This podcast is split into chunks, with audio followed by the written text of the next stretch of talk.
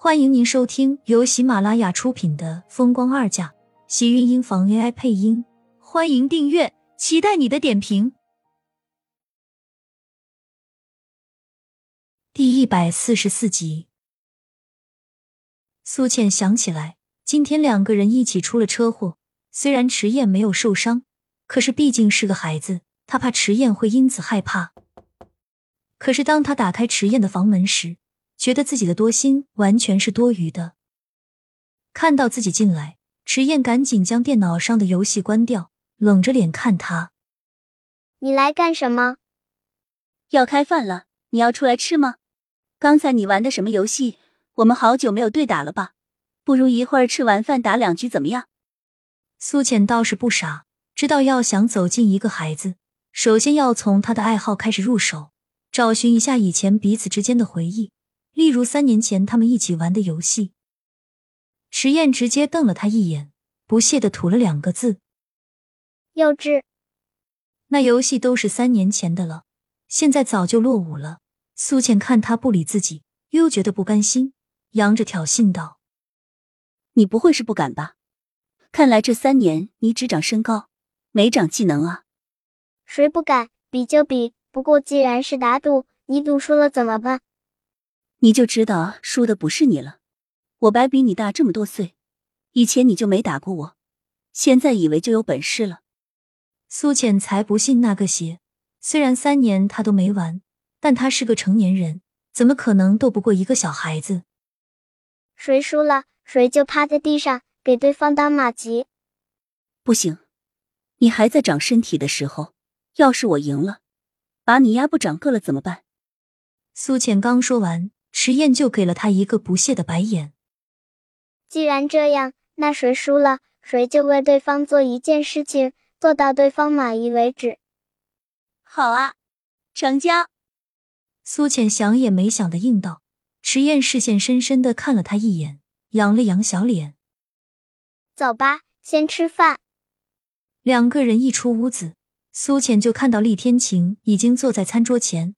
白希言在那里殷勤的给他夹着菜，而偏偏男人一脸不动声色又不拒绝的样子，让苏浅心里一阵的不舒服。难道他现在已经到了连有个女人为厉天晴夹菜都受不了的地步了？这种认知让苏浅自己都觉得很苦恼。他虽然觉得自己喜欢厉天晴，却从来没有想过会这么在乎。眼下看到白希言。他只要发现他的目光往厉天晴的身上落，他就觉得生气。女人的醋意和嫉妒心是一样的，有的时候连女人自己都发现不了。有些人是在自己心里渐渐变化了位置，虽然他开始并没有感觉到，可是到了某个点或者某个小小的细节，似乎都可能泄露出来。这菜好吃吗？苏浅从餐桌前坐下。随意的夹了一口，放在嘴里嚼了嚼。今天的鱼不错，你最喜欢的清蒸。厉天晴脸色如常，既没有要解释的意思，也没有要遮掩的样子，从容的夹了鱼肉，分别放进他和迟燕的碗里。苏浅嚼了两口就吞了下去，声音酸溜溜的道：“也不怎么样嘛，味道这么淡。你是不是在吃小白姐姐的醋？”所以鸡蛋里挑骨头，你们女人心思就是这么坏。池燕抬起头，突然一脸认真道，顿时让苏浅无话可说，脸上一阵别扭，手里的饭碗也跟着放了下来，看着池燕瞪了一眼。谁吃醋？我明明吃的是鱼，怎么鸡蛋里挑骨头？我看你吃的不是鱼，是喝了一碗醋。池燕垂下头，哼唧一声，冷声道。接着吃起自己的饭，扒了两口，又抬头道：“你不想让我爸爸跟小白姐姐接触还不容易，以后家里这饭你做，家务你全包，小白姐姐不就可以回去了？”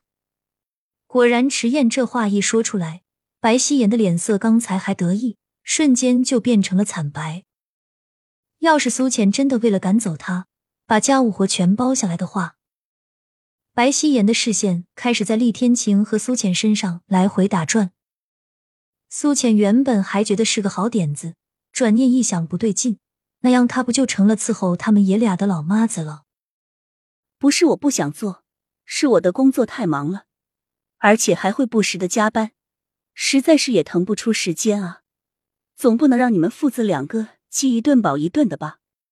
他觉得自己这个借口挺完美的。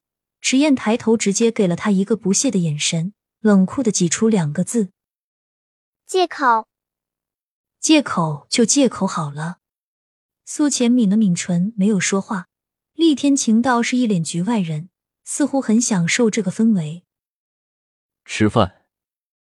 厉天晴一发话，苏浅赶紧低着头开始吃起自己手边的饭，也没那个心思管白希言对厉天晴献殷勤了。吃过晚饭，看到厉天晴进卧室洗澡，苏浅和迟燕坐在客厅里开始打起游戏来。她一个二十好几。快要奔三的女人，怎么也不能甘心输给一个小屁孩子。你输了，第一局，苏浅勉强拿下，一脸欣喜若狂。